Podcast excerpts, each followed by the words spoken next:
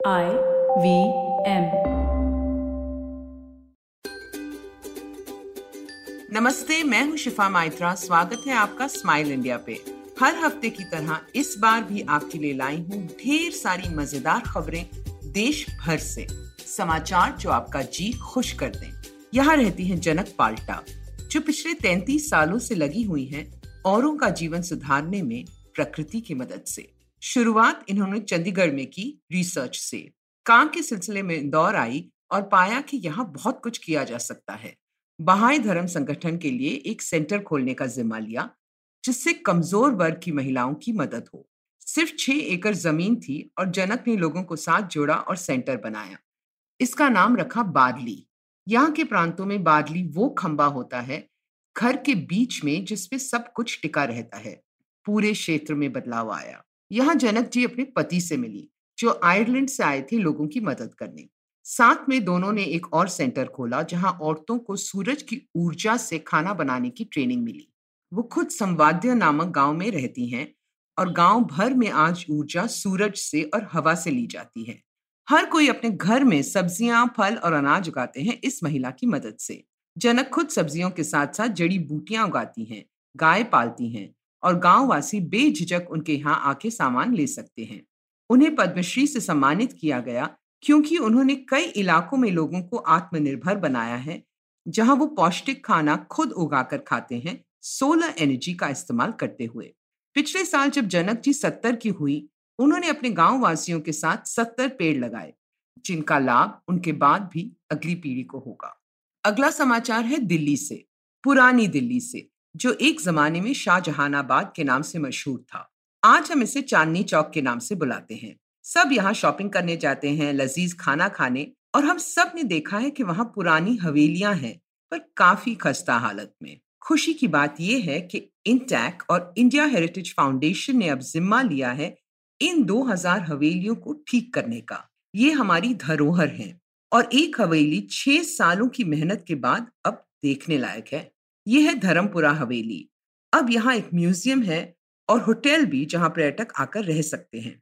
पुरानी तस्वीरों की मदद से हवेली आज उतनी ही खूबसूरत लगती है जितनी डेढ़ सौ साल पहले थी और साथ ही सारी मॉडर्न ज़रूरत की चीज़ें भी मौजूद हैं। यहाँ आकर रहने वाले चांदनी चौक में सैर कर सकते हैं गाइड के साथ। हवेली में बढ़िया खाना मिलता है इस इलाके का। कथक का प्रदर्शन होता है। शास्त्रीय संगीत की महफिलें जमती हैं और छत पे पतंगबाजी भी होती है। दिल्ली जाएँ तो धर्मपुरा हवेली का अनुभव करना न भूलें। सोचो जरा, अगर धीरे धीरे इलाके की और भी हवेलियाँ अपनी पुरानी ठाट बाट पा सके तो कितनी मज़े की बात होगी। नई दिल्ली से मेट्रो पकड़ो और कुछ देर में पुरानी दिल्ली और बीते हुए कल में पहुँच जाओ। अब रुक करते हैं पुणे की ओर। यहाँ रहते हैं एक किसान कलाकार। जी हाँ श्रीकांत इंघालीकर ने एक जापानी कला सीखी है। इससे वो अपने खेतों में चावल उगाते समय अलग तरह के चित्र बनाते हैं अपनी पसंद के। इससे अनाज को कोई नुकसान नहीं होता और वो अलग अलग रंगों के चावल अपने मन से लगाते हैं ताकि जब दाना उगे तो ऊंचाई से लगता है कि एक विशाल गणपति जी की पेंटिंग है।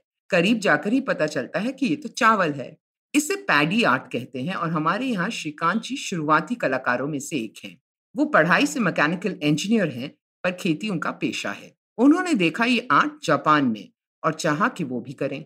काफ़ी खोज के बाद पाया कि कोल्हापुर में उगाए जाने वाले काले चावल उनके यहाँ भी उग सकते हैं और उनकी तस्वीर को और हसीन बना सकते हैं। तो अब श्रीकांत चित्र चुनते हैं, उसका कंप्यूटर पे डिज़ाइन बनवाते हैं, खेत का माप ध्यान में रखते हुए और फिर महीनों लगते हैं बारीकी से चावल के पौधे लगाने में उसी आकार से जैसे चित्र में है। पिछले दो सालों से सात के किसानों ने भी इसमें कदम रखा है तो चित्र एक नहीं, बल्कि पूरी लाइन से नज़र आते हैं।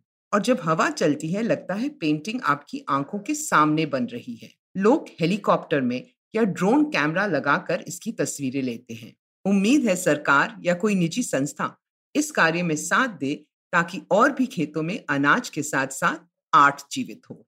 अब किस्सा सुनो इस दंपति का, जो एक साथ रोज वक्त बिताते हैं। घूमने जाते हैं, मनपसंद खाना खाते हैं और लड़ने के लिए वक्त ही नहीं छोड़ते। ये है रेखा और शंकर, जिन्होंने कसम खाई है एक दूसरे को खुश रखने की हर वक्त, क्योंकि उन्हें पता है कि उनके पास वक्त कम है। दिल्ली के रहने वाले ये दोनों एचआईवी पॉजिटिव हैं, पर बीमारी उनके जी खोल के हंसने में, दिल खोल के जीने में आड़े नहीं आती। ये कुछ साल पहले एक दूसरे को जानते तक नहीं थे। रेखा अपनी घर गृहस्थी में व्यस्त थी और शंकर अपने कामकाज में। रेखा का जीवन बदला जब उसके पति बीमार हो गए और पता चला एचआईवी पॉजिटिव थे। रेखा का टेस्ट हुआ तो पाया उसे भी ये बीमारी लग चुकी है। एक छोटी बच्ची थी और कुछ ही दिनों में पति चल बसे। रेखा के कुछ समझ में नहीं आ रहा था। डॉक्टरों की सलाह से वो एचआईवी पॉजिटिव लोगों के एक ग्रुप का हिस्सा बनी। नौकरी करने लगी और संस्था की मीटिंग्स में जाने लगी बेटी को साथ लेकर। वहाँ शंकर भी आता था क्योंकि वो भी एचआईवी पॉजिटिव था। उसका नज़रिया अलग था। वो बाकी बचे दिन खुशी में बिताना चाहता था। रेखा की बिटिया से दोस्ती हुई। और उसने चाहा कि वो इस बच्ची और उसकी माँ को भी खुशियों भरे पल दे पाए। रेखा थोड़ी हिचकिचाई, पर फिर सोचा कि अगर हम एक साथ बेटी की देखभाल करें, उसे ढंग से पढ़ाएँ, बड़ा करें तो क्या बुराई है? लोग तो बातें बनाएँगे, पर देखी जाएगी। रेखा ने हाँ की, और अब वो और शंकर उसकी बेटी के साथ हँसी खुशी रहते हैं। सच में इस जोड़े को तो धन्यवाद कहना चाहिए, जिस तरह से वो ज़िंदा दिली की मिसाल बन चुके हैं। अब मुझे आज्ञा दीजिए अगर आप इंडिया के बारे में और दिलचस्प बातें जानना चाहते हो तो फेसबुक पे मेरा पेज गुड न्यूज़ इंडियन ज़रूर देखें।